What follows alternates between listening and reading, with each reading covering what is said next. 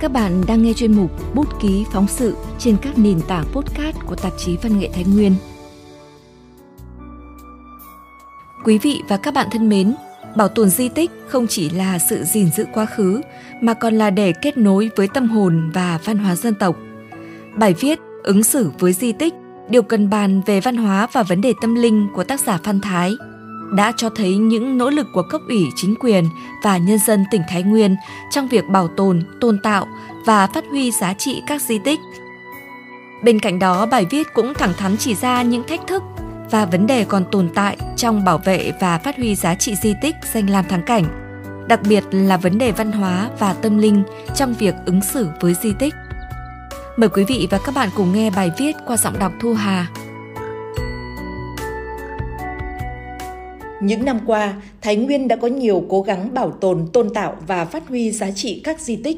Các cấp ủy đảng, chính quyền đã có nhiều giải pháp huy động mọi nguồn lực, tạo được sức mạnh của cả hệ thống chính trị và các tầng lớp nhân dân chung tay giữ gìn, trùng tu, tôn tạo. Bên cạnh kết quả đạt được, còn nhiều việc chúng ta cần nhìn nhận, đánh giá thấu đáo để bảo vệ và phát huy giá trị di tích lịch sử, danh lam thắng cảnh một cách khoa học, thiết thực, một trong những khía cạnh khá bao trùm trong việc ứng xử với di tích là vấn đề văn hóa và tâm linh. Hiện trạng di tích thêm một góc nhìn. Di tích là dấu vết của quá khứ còn lưu lại trong lòng đất hoặc trên mặt đất, có ý nghĩa về mặt văn hóa và lịch sử.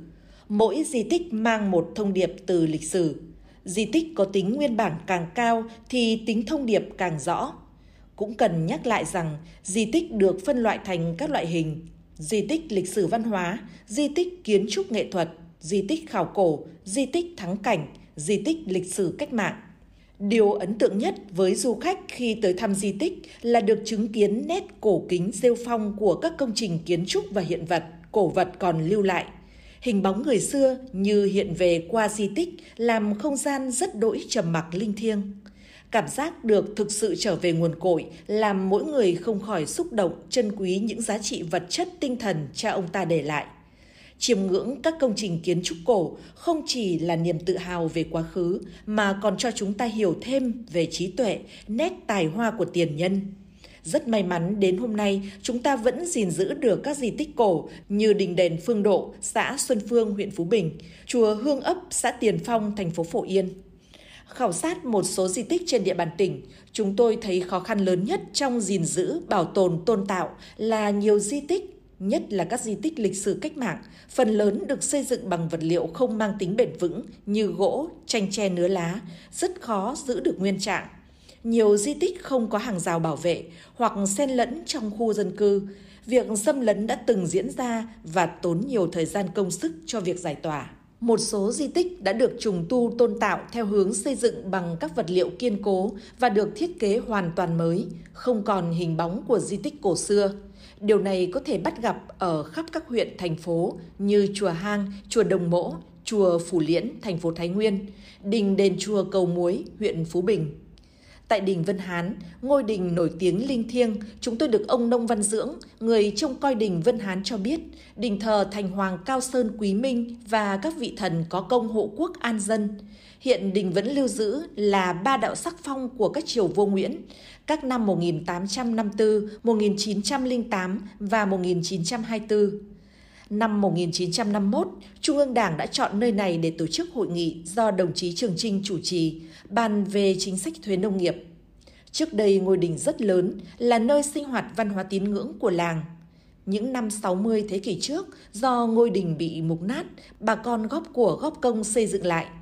Do nguồn kinh phí hạn chế, ngôi đình bị thu hẹp, chỉ đủ làm nơi thờ tự Tương tự như vậy, tại di tích Động Linh Sơn, xóm núi Hột, xã Linh Sơn, thành phố Thái Nguyên, một thời gian, một doanh nghiệp tiến hành nổ mìn khai thác đá, các công trình kiến trúc không còn dấu vết. Theo tài liệu lịch sử gần 1.000 năm trước, nhà Tống đưa quân xâm lược nước ta, các tướng lĩnh và binh lính quân đội Đại Việt đã dựa vào thế đồi núi dựng phòng tuyến chặn bước quân thù. Trong các trận đánh, rất nhiều tướng lĩnh và binh lính của ta đã tử trận, linh hồn của họ lang thang. Nguyên Phi Ý Lan trong một lần kinh lý tới đây đã cảm động ban chiếu lập đền thờ. Tấm bia đá khắc những vần thơ chắc tuyệt của bà còn hiện hữu bên ngoài hang. Văn bia có tên là Động Linh Sơn, khắc 200 chữ Hán. Nội dung bia ghi chép ban chiếu của Nguyên Phi ỷ Lan cho lập đền chùa, làm nơi danh lam thắng cảnh. Những dấu tích họa tiết trên tấm bia đá mang phong cách nghệ thuật, trang trí thời Lê, là di tích lịch sử văn hóa cấp quốc gia, nhưng ai đến đây cũng đều không khỏi ái ngại. Ngôi chùa do bà con phát tâm công đức xây dựng tuy khang trang nhưng do xây dựng thành các đợt khác nhau lại không có thiết kế tổng thể khiêm cưỡng với các ngôi nhà mái ngói, mái tôn liền kề. Mặt trước núi Linh Sơn những năm gần đây, một doanh nghiệp khai thác quặng đã đổ hàng chục nghìn mét khối đất đá thải vào chân núi, làm cảnh quan khu vực bị biến dạng. Cuối năm 2018, khu vực hang động được tôn tạo tu bổ, song có lẽ chưa được nghiên cứu kỹ nên không giữ được vẻ cổ kính hoang sơ vốn có. Khi thay đổi địa giới hành chính từ huyện Đồng Hỷ về thành phố, tấm bia di tích không được thay mới mà chạm khắc đè lên chữ cũ rất thiếu thẩm mỹ. Vách hang cũng chỉ có những dòng chữ lớn viết bằng sơn nguệch ngoạc nhắc du khách bảo vệ di tích. Một ngôi chùa lớn nhất tỉnh là chùa Hang, thực chất là một ngôi chùa xây dựng hoàn toàn mới. Chùa có tên Kim Sơn Tự, còn được gọi là Tiên Lữ Phật Động. Di tích thắng cảnh chùa Hang có ba ngọn núi đá lớn. Ngọn núi đứng giữa có tên là Huyền Vũ, hai bên là hai ngọn Thanh Long Bạch Hổ. Ba ngọn kết nối nhau bởi giải yên ngựa. Tương truyền, vào một buổi sáng mùa xuân năm nhâm tuất, thế kỷ 11, vua Lý Thánh Tông thức dậy kể lại giấc mơ của mình cho Nguyên Phi Ý Lan, chuyện nằm mộng được Phật dắt lên vùng đất địa linh ở Đồng Hỷ Thái Nguyên. Bà Nguyên Phi lập tức thực hiện chuyến kinh lý tham quan, thấy phong cảnh hữu tình, núi non kỳ vĩ, hang động rộng lớn, bèn cho lấy hang dựng chùa thờ Phật. Chùa hang Kim Sơn Tự, một bức tranh thủy mặc làm nao lòng tao nhân mặc khách, Hiện còn nhiều văn bia ghi những bài thơ chắc tuyệt bằng chữ Hán khắc trên vách hang sẽ không có gì đáng nói khi với những giá trị to lớn của di tích thắng cảnh từ ngàn xưa, chùa hang Kim Sơn Tự được tôn tạo trở thành quần thể di tích lịch sử, thắng cảnh văn hóa tâm linh đặc sắc của tỉnh Thái Nguyên. Dân gian gọi nôm là chùa hang vì chùa ở trong hang, nhưng toàn bộ việc lễ Phật, chiêm bái gần như không được tiến hành trong hang và cũng ít người biết tới ngôi chùa cổ trong hang núi. Tình trạng khá phổ biến tại các đình đền chùa là ban quản lý thường tự tiện cơi nới, bất chấp mỹ quan như xe hàng rào, lập mái tôn sân hè, nhà quản lý và nơi đón tiếp. Thậm chí ngôi giếng cổ có cách đây trên 1.000 năm tại chùa Hương ấp, nhà sư gần đây cũng cho xây ban thờ bằng gạch, lập mái tôn bên cạnh không còn là việc tham quan hoặc vãn cảnh thông thường. Vấn đề rất đáng lo ngại hiện nay là các di tích, nhất là đình chùa. Đó là việc các ban quản lý chưa nghiêm khắc hạn chế du khách và Phật tử sắm mâm lễ vật vàng mã, tiền lẻ hành lễ. Di tích ngoài hòm công đức, ngay cả cây xanh, ghế ngồi cũng chạm khắc hoặc treo biển ghi tên người chồng và cung tiến. Các di tích hàng năm thường tổ chức lễ hội thu hút du khách thập phương. Nhiều lễ hội không mang bản sắc riêng, tình trạng biến không gian lễ hội thành hội trợ thương mại diễn ra khá phổ biến. Tại một số ngôi chùa như Hương ấp, chùa Hang, khi sư trụ trì qua đời, phần mộ được an táng ngay trong khuôn viên nhà chùa và lắp dựng bảo tháp trên diện tích đất khá lớn. Nhiều người đặt câu hỏi, tại sao mộ phần vị sư trụ trì một ngôi chùa lại có đặc ân cao hơn các nhà cách mạng tiền bối của đất nước và các anh hùng liệt sĩ như vậy?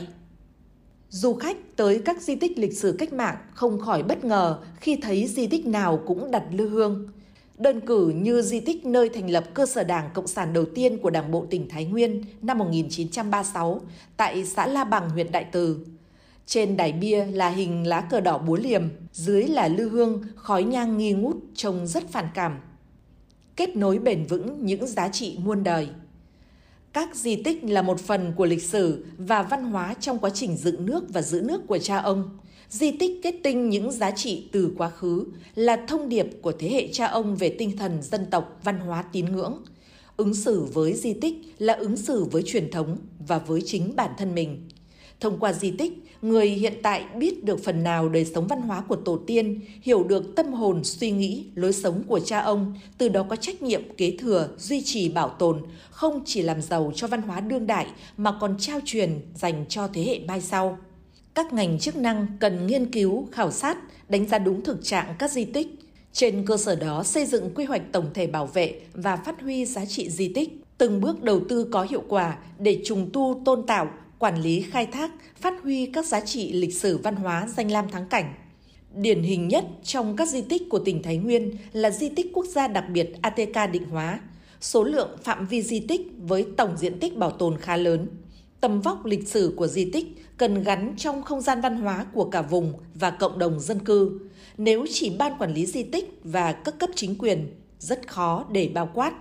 Vì vậy, cần có sự chung tay của người dân sở tại, phát huy được mọi nguồn lực nội sinh trong quản lý, bảo vệ, trùng tu di tích một cách thường xuyên là việc làm cần thiết và mang tính bền vững quan tâm công tác xã hội hóa trong bảo tồn, phát huy giá trị của di tích lịch sử văn hóa. Không một thứ vật chất nào có thể tồn tại bền vững trước thời gian, các di tích xuống cấp là điều khó tránh.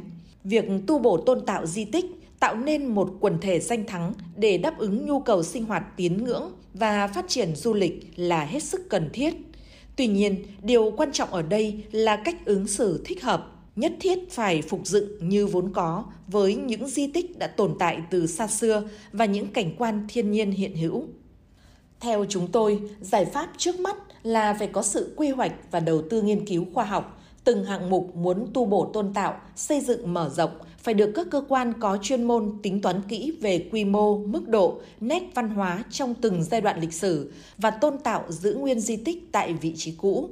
Kiên quyết không để hiện tượng mượn danh nghĩa trùng tu tôn tạo di tích để kinh doanh di tích.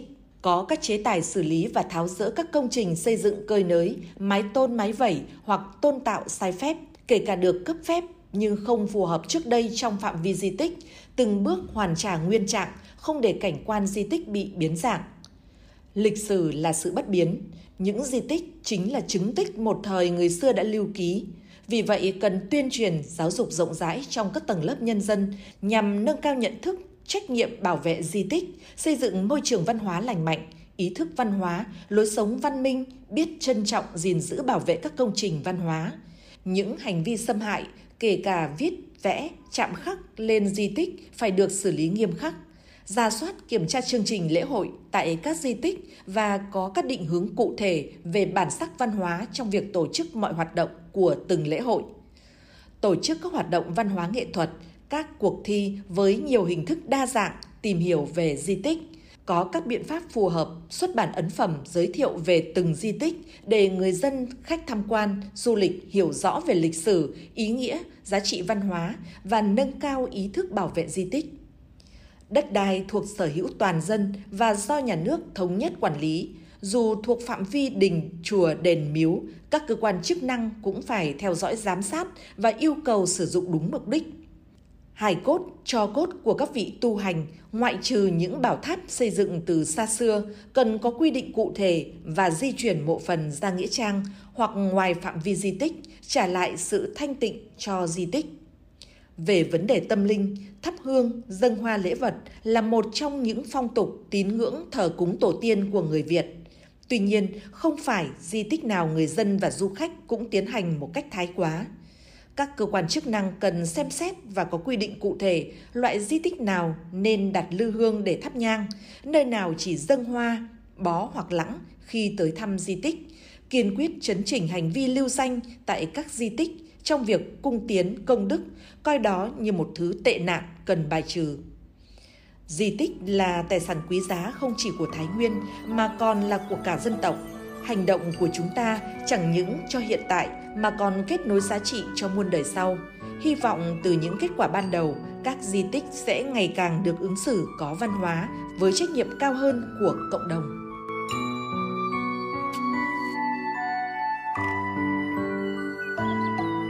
Quý vị và các bạn vừa nghe bài viết Ứng xử với di tích, điều cần bàn về văn hóa và vấn đề tâm linh của tác giả Phan Thái. Hẹn gặp lại quý vị và các bạn trong những chương trình tiếp theo. Thân ái, chào tạm biệt.